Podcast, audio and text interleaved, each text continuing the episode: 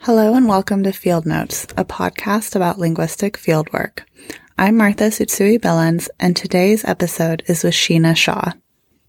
Sheena is a postdoctoral research fellow at the University of Hamburg in Germany.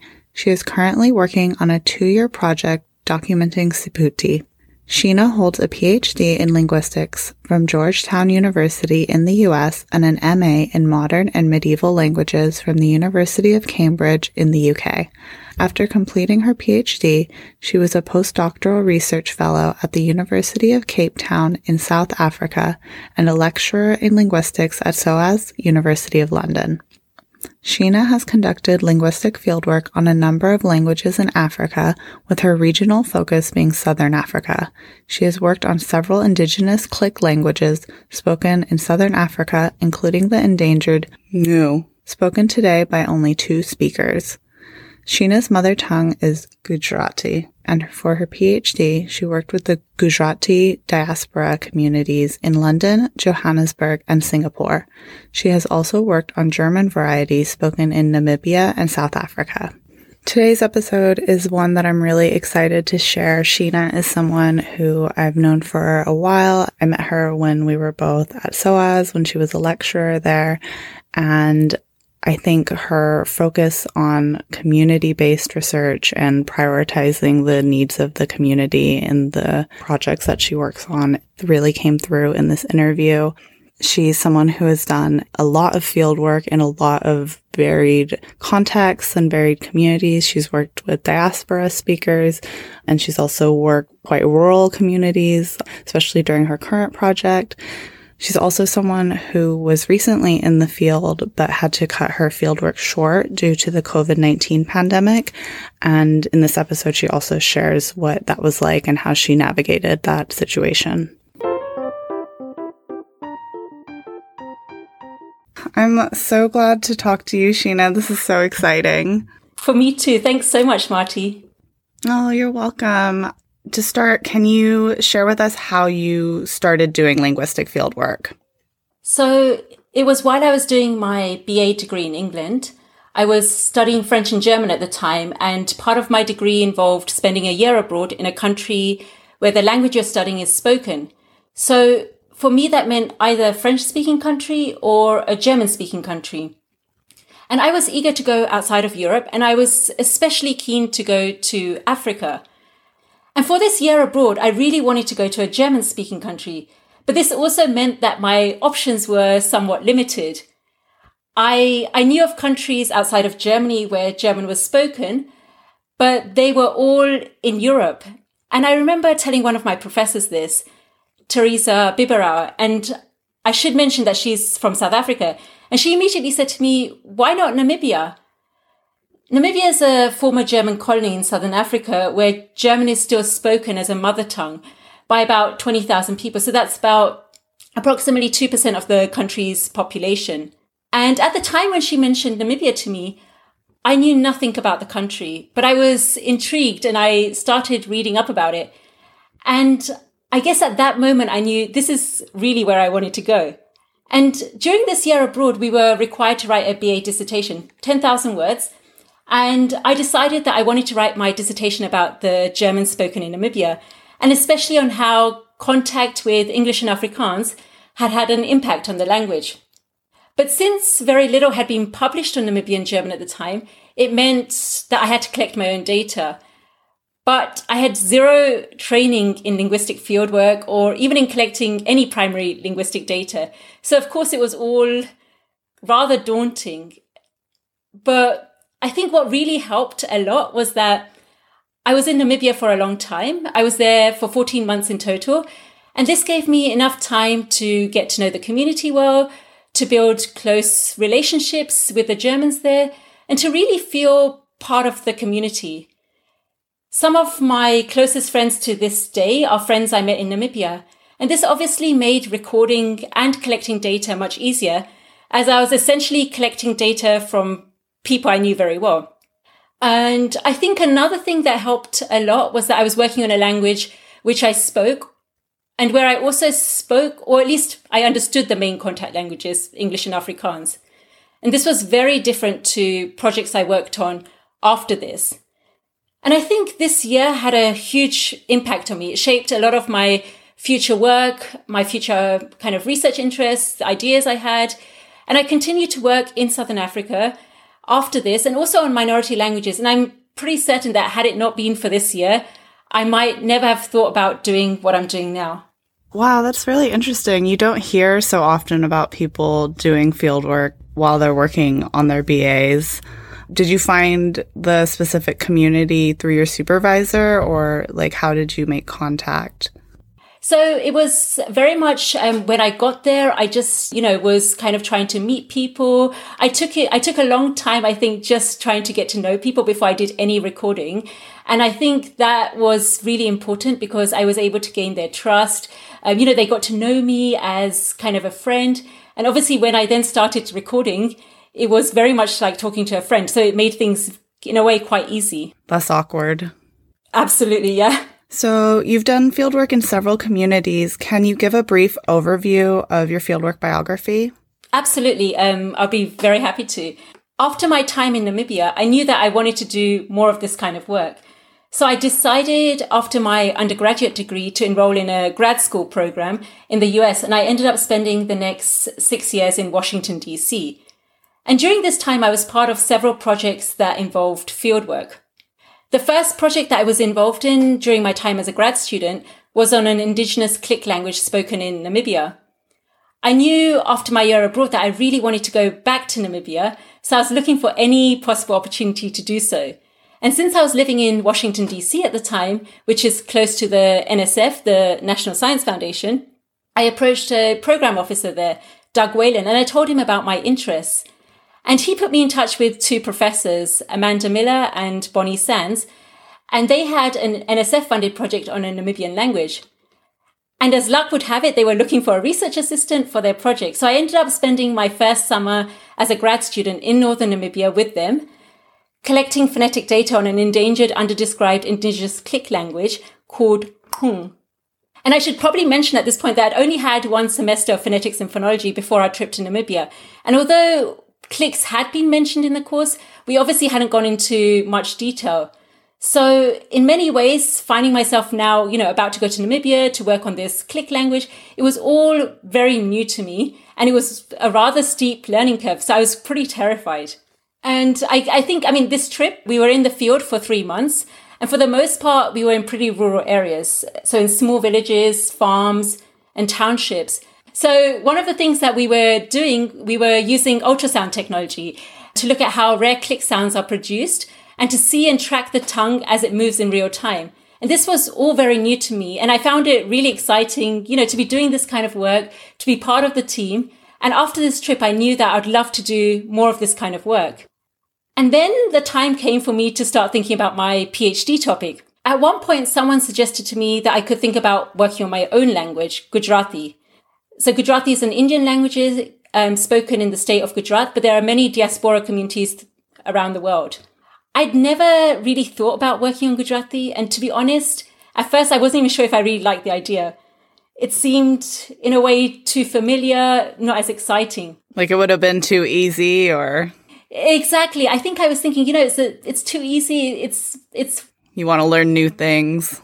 Exactly. I want to learn new things. I want to learn a new language. I want to meet new people. But then the more I was, you know, reflecting on my experiences of growing up as a second generation Gujarati in the UK, having Gujarati as my first language, but now being more proficient in English than in Gujarati, the more I was interested in talking to others about this too. And I ended up for my PhD focusing on factors affecting proficiency among heritage learners of Gujarati. And for that, I collected data from Gujarati speakers in three countries so this was in Singapore, South Africa, and England. Oh wow, that's really interesting. That's so cool. Yeah, it was it was I mean something very unexpected, but something that I really actually in the end enjoyed doing. And then I was um, you know I was close to finishing up uh, my PhD at Georgetown, And then the perfect postdoc opportunity came up in South Africa. And I found myself moving to Cape Town after my PhD. And I spent the next three years working with speakers of N|uu. N|uu is a indigenous click language, um, which is spoken in the Northern Cape province in South Africa. And at the start of my project there in 2013, there were only five speakers of the language. And today there are only two speakers left. So it's a highly endangered language. And I was working with the remaining speakers and specifically with one of them, Katrina Esau, to document her language for the purposes of revitalization. And then more recently, since 2016, well, actually, since 2018, when I started my postdoc here in Hamburg, I've been working on Sephuthi, which is a Bantu language spoken predominantly in Lesotho. That's so cool. That's really interesting. I feel like you have worked with so many different communities. You have a really well rounded experience of like diaspora communities, working with heritage speakers, and it's, it's really, really interesting.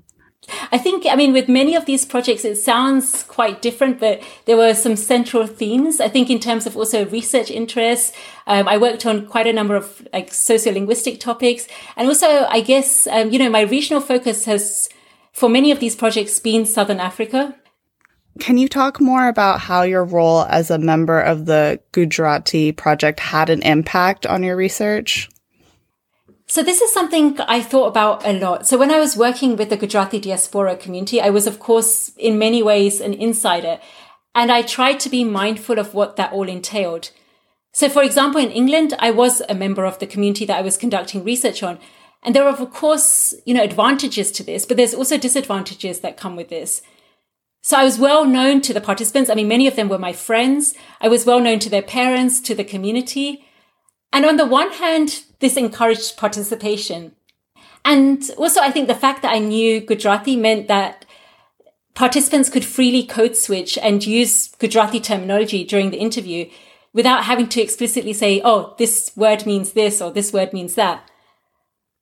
But on the other hand, I think, you know, my insider status might have also prevented participants from always being open and honest with me because they might have felt, okay, I need to observe some expected group norms and values when I'm interacting with someone like me because I'm an in-group member, you know, especially with regards to certain somewhat more taboo topics in Indian culture, which came up sometimes in interviews. I think for the most part that participants did give pretty frank responses and that they were eager rather than afraid to talk to and open up to someone they knew. And I think in some cases they also felt, okay, Sheena, she can perhaps also relate to what we're saying because she's grown up like we have. I think in the other two sides, my position was, of course, somewhat different. So in Singapore and South Africa, I was also there working with the Gujarati community. And I was considered there, I would say, both an insider and an outsider. So I was an insider in terms of ethnicity, in terms of language. I was also roughly the same age as many of the people I was interviewing. But I was an outsider in terms of nationality and sometimes also in terms of religion. And in Singapore, the Gujarati community is really small. And I think the fact that I wasn't from there had a huge advantage. So I remember one student telling me that he was curious that someone from England was interested in interviewing him, and that's why he took part in the study.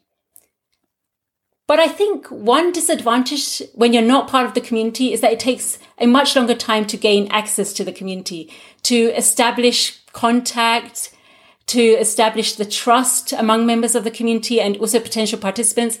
And I think you have to be very careful of this and very mindful of this and to allocate enough time for this so that, you know, I mean, I think the way you deal with this can really negatively or positively influence how your project progresses. So for me, I had help with the recruitment process through a well-known and respected teacher in both Singapore and South Africa. And I think that made it easier and faster to recruit participants. But it also reduced the number of potential participants who declined to participate. Yeah, that's an interesting dynamic of like you're an insider in some ways, but you're an outsider in others. That that sounds like a very interesting role to navigate. I think so. And I think it's something, you know, you should just kind of critically think about and be mindful of when you're conducting the research. I think, you know, your role in general, whether you're an insider or an outsider or somewhere in between, I think this is something we should be thinking about when we're doing fieldwork. Yeah, absolutely. Definitely. Can we talk more about the community you're currently working with? The siPhuthi, right? Yeah, sure. The community I'm currently working with, um, they're the Baphuthi, and the language they speak is Sephuthi. So Sephuthi is a Bantu language. And for the most part, um, Sephuthi speakers live in Lesotho. And I say for the most part because there's also a very small community of Sephuthi speakers in South Africa. It's not completely clear how many speakers there are of Sephuthi. So the figure that's kind of been in circulation over the last few decades is 20,000 speakers in Lesotho. But that's not based on any census or any survey.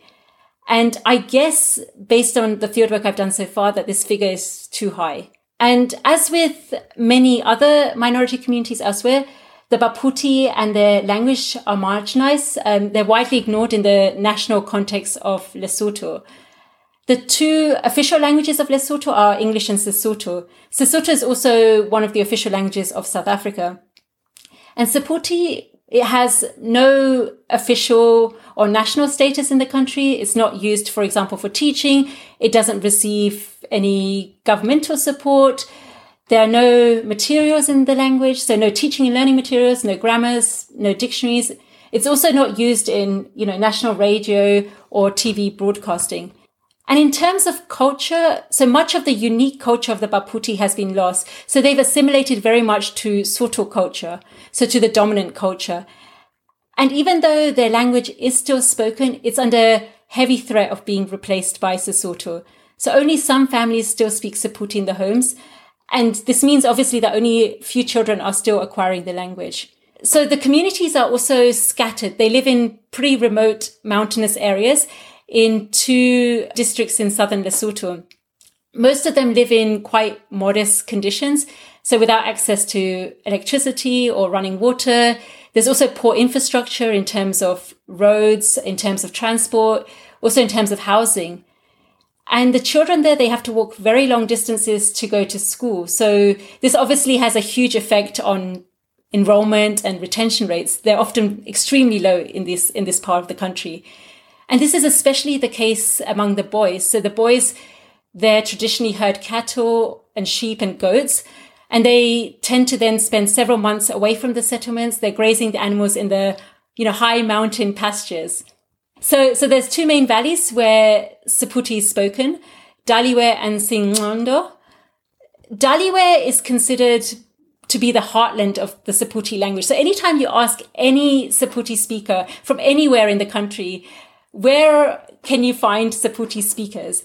They'll all tell you, go to Daliwe. That's where the real, and I'm saying real, obviously, real, yeah. in scare quotes. and that's where the real speakers of Sephuthi are. So, I mean, of course, it's clear that Sephuthi is endangered. It's in risk of being replaced by Sesotho. But what's very encouraging is that in more recent times, some community members have initiated language maintenance efforts. So there's an association called Libadla La Baphuthi, and this literally means Association of the Baphuthi. And this was formed, among other things, to promote the use and the revitalization of Sephuthi. And the members are very active in their activities. And this is a group I collaborate with very closely. And I can talk more about that um, later if you'd like. Yeah. Okay. Cool. Okay, so you've like gone through, you know, some of the communities you work with and your fieldwork biography. Can you say more about your main research interests? Sure. So I'm really interested in language contact. So, for example, what happens when two or more languages are in contact with one another? What happens to people's languages in bilingual settings, or actually, what's more often the case, multilingual settings? How do languages change and why do they change or why don't they change? So my initial interest in language contact began, of course, when I was working on Germany Namibia. And Germany Namibia is in contact with English and Afrikaans. And language contact as a topic has been a part of most of my projects since then in one way or another. So, for example, in my current project on Sephuthi, language contact is an important component of the project. Sephuthi is a Bantu language, as I mentioned before, and it's been classified as a Nguni language, but it's in heavy contact with the country's national language, Sesotho, which is from the Sotho branch. So I'm interested in how this contact is having an impact on Sephuthi, on the language's morphosyntax, but also on its lexicon. And I'm also interested um, in kind of more sociolinguistic topics. So, for example, language maintenance and shift, language policy, language and education. So, why do people choose or don't they choose to maintain their language? What influences their choice? And, for example, what role can education play in language maintenance efforts or in language revitalization efforts? And what about language policy? Can we talk more about that, about language education and language policy and how that relates to your work? So, one thing that I found in several of my projects is that communities might not necessarily be interested in the same things that we linguists are interested in. So, they might, for example, want their language to have some sort of status, national status or official status. They might want textbooks in their language or they might want, for example, that their language is on the local radio. And this was very much the case with my last project on N|uu. So there have been a number of linguists from various countries who've worked on this language over the last two decades. And thanks to their great efforts and their great work, we know so much more about the language, about its sound system, about its grammar. But how do we turn all of what we know and what we've documented into products that are useful and can be used by the community. And if we do do this kind of thing, if we, you know, make products that can be used by the community, it's often something we do on the side because these are things that funding bodies don't necessarily fund. Although I think this is changing somewhat and quite rightly so. For N|uu Omakhelmed, who's one of the last speakers of the language, and in fact, she's the only speaker who was actively, who's actively teaching N|uu, she approached a linguist based in South Africa, Matthias Brenzinger, and asked him if he could help her develop teaching and learning materials in her language. Ouma Geelmeid had been teaching her language to children in the neighborhood for a number of years, and she was running after school classes basically on a voluntary basis. And she saw that the kids were coming to her and they'd gone in the morning to their school and they had textbooks in English, they had textbooks in Afrikaans, they had textbooks in maths, they had textbooks in all the subjects they were studying. But then when they came to her in the afternoon to learn, they had nothing. And she wanted that to change. And this is what my postdoc project in South Africa was all about. So documenting for the purposes of revitalization of the N|uu language. And the first phase of the project involved a lot of classroom observation to see how Ouma Geelmeid was already teaching. So to make sure, for example, that the teaching ma- materials that we were going to collaboratively make were tailored to her way of teaching, to her teaching style. We also had a lot of discussions with all those involved in teaching or learning. We wanted to collectively decide, you know, the best way forward. And these discussions, they were very time consuming you know, lasting months. Um, sometimes it took a long time before decisions were made, but I think they were very important to have. And the scholars who had previously worked on N|uu, they'd established a sound inventory, they'd published a grammar, they'd also suggested orthographies. And their research formed the basis for our project on the development of N|uu educational materials. So we worked with the community for the following three years and in consultation with them, you know, we discussed things like the N|uu orthography, the development of educational materials, so posters, alphabet charts, and also the production of a reader, which is a textbook that we that we together made. And with the orthography, we discussed um, the pre- previously suggested orthographies with the community members, who then decided on their preferred writing options for the language. And I think here it's important to emphasize that practical orthographies are established and owned by communities. And our role as linguists is to facilitate the orthography development process and to provide information to the community to allow them to make the informed decisions. And one of the outcomes of this project was, as I mentioned earlier, a N|uu reader. So this is a 160 page trilingual new Afrikaans English reader. It's illustrated. It's, you know, everything in the reader comes from the community. So the photos of the children, you know, photos of the area where they're being taught. And the school received 300 free copies of this um, reader and it's also freely available online. I think what helped was that from the very beginning with this project, it was com- the community that approached the linguists rather than the other way around. And the product that came out of this project was one that was asked for by the community. So it wasn't the linguists initiating, it was more the community initiating. And I think more and more of these projects need to happen that it's the community going to the linguist rather than the other way around. Yeah, that's true. I saw a tweet on diversity in academia. Do you follow them? They're really good value. I, I really recommend them. They retweeted someone saying how a lot of the communities th- this tweet was about the North American context, but a lot of the communities are exhausted from researchers just showing up and saying like, I want to do this research. I have the money and I want to study like the exact same thing that Dr. John Doe studied last year. But all these people are just like flooding these communities with their own questions and their own research problems. But like the communities do have actual things that they want researched and we should be trying to address those issues rather than thinking like we know best and we can just show up on the doorstep, get our PhD out of it. Absolutely. And I think this has to happen from the very beginning. So these kind of discussions with the community, I think in, actually, in fact, when you're shaping the project, it should be very much a discussion with the community. It should be a collaboration from the beginning. If you really want the project to succeed, if you really want you know, the results that you're hoping for, it has to be done like this. Yeah, yeah, definitely. Can you share some of the challenges you've experienced at your various field sites? So, there have been a number of challenges, and I'm not even really sure where to start. So, one of the biggest challenge I have, and this is in my current project, is just in terms of logistics. So I'm working in a very remote, it's often hard to reach settlements. And getting there is always a challenge. So the roads are really bad, if indeed there are roads. Otherwise, I'm finding, you know, that I'm hiking long distances in the mountains and I'm, of course, schlepping all my stuff as well. And this can be quite heavy. And it can get really hot in Lesotho. So when you're high up in the mountains, you really, really feel it. And in the winter, it snows. So right now, it's winter there, it's snowing, and it can be really cold and icy. So it's really important to plan to be there around the right time because otherwise everything can be even more challenging than it normally is. There's also um, very basic infrastructure in many of the settlements where I stay. So there's no electricity and things like housing, roads, transport. It can all be quite basic.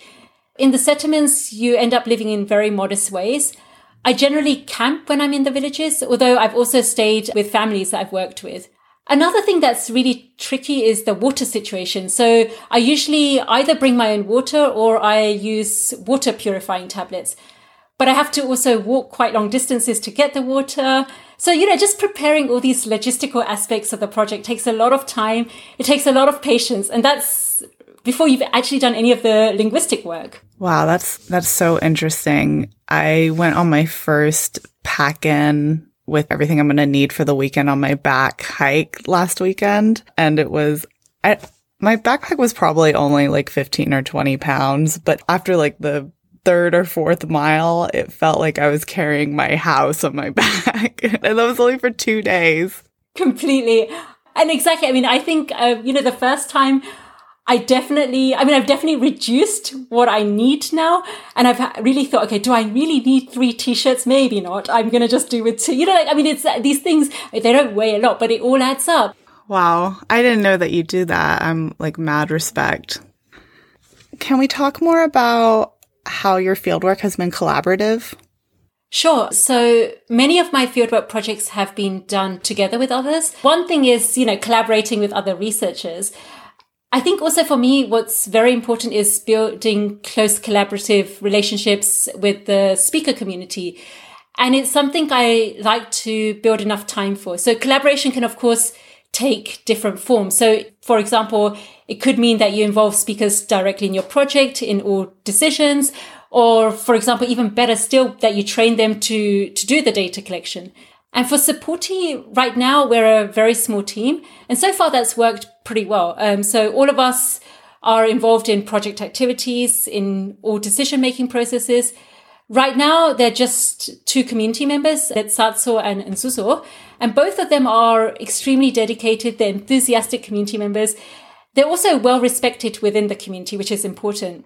And we've together identified three others to join the team in the second stage of the project. So the idea is to train Satso and Nzuzo in language documentation, which I've started doing now, and then to have them train others. My one big regret right now is that we don't really have gender balance. So both community members are male. And for me, when we were, you know, talking about who we can have to join the team, so identifying others, one important factor that I was kind of very strongly kind of pressing was gender balance. And actually, two of the three others that we've identified are female. Yeah, yeah, that's really important. What advice would you give to someone who wants to do field work in the regions that you've worked in? I think it's really important to try and find out as much as you can about the country you're working in and also the community you're working with. And here I don't just mean language related topics, but also and just as importantly, you know, read up about the political situation, the educational system, be up to date with the news from that country. What are the people talking about? What are the main issues which are being discussed? I think the more you know about a country and its different groups of people and the current affairs, the richer your understanding will also be of the community you're working with. One other thing I would suggest is trying to really learn the language you're working on. So go beyond just, you know, the greetings and basic phrases, but use every opportunity you can to speak and to use the language. You know, whether this means, for example, me using now Sephuthi when I'm about to send an email or a voice note on WhatsApp to my language consultants. I think this really changes the way your project runs. It changes also your relationship with, with the community. And I think they're really happy to, to see this. So I definitely have noticed this now when I'm trying to use the language that their reaction is much different with me. And I think, you know, this is something that can kind of really strengthen the relationships and also strengthen the work you're doing. And also, of course, it helps with analysis. And another thing, think about giving back. And of course, we all know there's many ways to do that. So it might mean, for example, driving someone somewhere or lending them your, I don't know, portable solar panel, helping them to fix their car, or I don't know, cooking a meal for them. I mean, it takes various forms. What I found in Lesotho is that printed photos are really valued. So I always make it a point when I'm there to take a lot of photos and then to bring back copies each time I go there. So I've had people, you know, who I gave a photo to two years ago show me the same photo two years later. And these are really treasured and they're kept safe and they're proudly shown to others. Yeah. Alice Mitchell mentioned one of the ways that she gives back when she's in the field is she kind of becomes like a cell phone charging station with her solar panel. Okay, that's so that's what I'm doing as well. So one of the places where I often stay in in Dhaliwa, so kind of the the heartland of Sephuthi, there's a school very nearby, and the children come from you know various parts of the the mountains, and they always have to pass kind of my tent and they hand their cell phones to me in the morning and then they collect it on their way back when they're going home. So I've become a cell phone charging station as well, but it makes you kind of very popular with the community. You get a lot of contact and it's actually fun. I mean, the kids are great. It's, yeah. Yeah, no, that's great because you're providing like a very practical service, right? Exactly. And they're so happy. I mean, they're really, really happy, you know, that they can actually, they don't often, some of them don't have phone reception or data, but they use their phone to play music. So having a charged phone is quite important. And so I feel, yeah, okay, if I can make them happy with this very, in a way, for, for me, it's a very small thing to do, then, then that, that's great. I think another thing, um, what I feel is really important is just as it's important to involve the speaker community in your project, I think it's also very important to connect with local researchers. Find a way to involve them in your project. I think your project will be all the richer because of that, because they have many insights that you will never have or gain. And I think it's also important to go beyond that. So identify and foster relationships with others. So for example, maybe local organizations, educational agencies, learn about each other's needs and skills develop shared goals and outcomes. These are really central to finding sustainable solutions for language documentation and conservation. Mm-hmm. Yeah, yeah, that's really good advice. Can we talk about Um, well, can you share how the COVID 19 crisis has affected your fieldwork and how are you continuing to work on your project from a distance? So, I guess like many of us now, I'm trying to find ways to, to continue with the project from a distance. I should probably uh, mention that I was in Lesotho until quite recently, um, as I ended up being blocked there while on a field trip. So in March this year, I was conducting fieldwork in Lesotho and I was in a remote rural area far from any town or city. And this was around the time when the coronavirus outbreak started here in Europe. But I had very little access to information and there weren't any coronavirus cases in Southern Africa yet. So I felt pretty safe. But then I started getting worried messages from my husband and my friends and they were telling me, you know, you should come home. So I decided to interrupt my field trip and go home. But at that point, it was already too late. So flights were cancelled and Lesotho was about to impose a nationwide lockdown. So I found myself blocked in Maseru, which is the capital of Lesotho. And this is a city I don't know very well, and it's very far from my field site. So it was all a very uncertain situation. It was really unclear whether it would be a matter of days before I could leave, or maybe weeks, or even perhaps months. I ended up spending just over a month stuck in Lesotho in Maseru, and I managed to get on the last repatriation flight organized by the German government. And in hindsight, this kind of unexpected extra time turned out to also have some positive outcomes. So for the most part, it allowed me to put a lot of structures in place in case I couldn't go back to the field for some time. So I organized, for example, the necessary computer equipment for my main language consultants. And we together made plans for the way forward for the project. You know, how should we continue with things? What should we prioritize? And another thing I started doing, and I should kind of add that this was the first time I did this, is I started developing contacts with local NGOs and UN organizations. So these were based either in Maseru or elsewhere in Lesotho. And, you know, I was in touch with them to see how could we work together, especially in terms of this COVID-19. And now that I'm back in Germany, I'm working on the data we collected and I communicate pretty much on a daily basis with my two main language consultants. So we use things like, you know, Facebook Messenger. Actually, it's great because that can be used for free in Lesotho, but also we communicate by other means like WhatsApp. And I made arrangements that my language consultants could get phone credits every week for the next months so that we could discuss the data and exchange and share work. And one of the other things that I'm really glad that we're doing is we're producing information related to COVID-19 in Sephuthi. So all the information related to COVID-19 in Lesotho, it's either in Sesotho or in English, but this doesn't necessarily reach the Sephuthi speakers.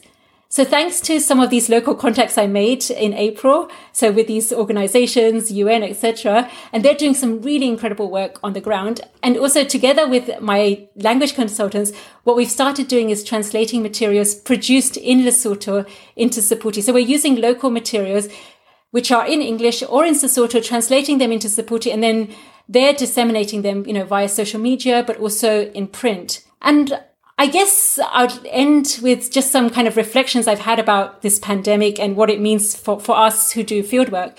It, it goes without saying that, you know, this pandemic is a real challenge for, for many of us. So we're finding ourselves trying to be innovative in how we continue our projects. We're trying new things out. Some of them might work and others might not work. But I think it will be a real chance for us to really rethink how we do fieldwork. So we're now in a situation where we're far away and as things currently stand, it's not clear when we can go back or even when we should think about going back to our field sites and the communities we work with. So we're now really in this situation where we have no other choice but to really and like really truly support and foster documentation, not just with the community, but by the community. Yeah, that's really true. I really like how you put that. And I think that this is such a great opportunity for us to reconceptualize the way we run our projects and how the work gets done and like, you know, who is this work for anyways? Well, thank you, Sheena. This was so, so nice. Um, where can our listeners learn more about your work and what you're doing? So I guess the best place would be my um, personal website. So there I have information on my research projects, also copies of my publications, and I can send you a URL of that, which you could link yes. um, to the show notes if you want. Yep. I'm also very happy to to talk to people. So if anyone wants to email, I'll be very happy to hear from them if they want to, you know, have more details or just uh, want to share kind of their experiences. I'd, I'd love for them to get in touch with me. Awesome. Thank you, Sheena. Thank you so much, Marty. This was really enjoyable. And I, I love your podcast. Thank you. Oh, that means so much. Thank you so much. You've been listening to Field Notes, a podcast about linguistic fieldwork. This podcast is hosted and produced by Martha Tsutsui Billins with production help from Laura Tsutsui. Our music is by Lobo Loco, and our logo is by Evil Designs. If you have a question or fieldwork experience to share, you can email us at fieldnotespod at gmail.com. You can also follow us on Twitter and Instagram at Ling Field Notes. If you've enjoyed this episode, please leave us an Apple Podcast review. Thanks for listening. Thank you.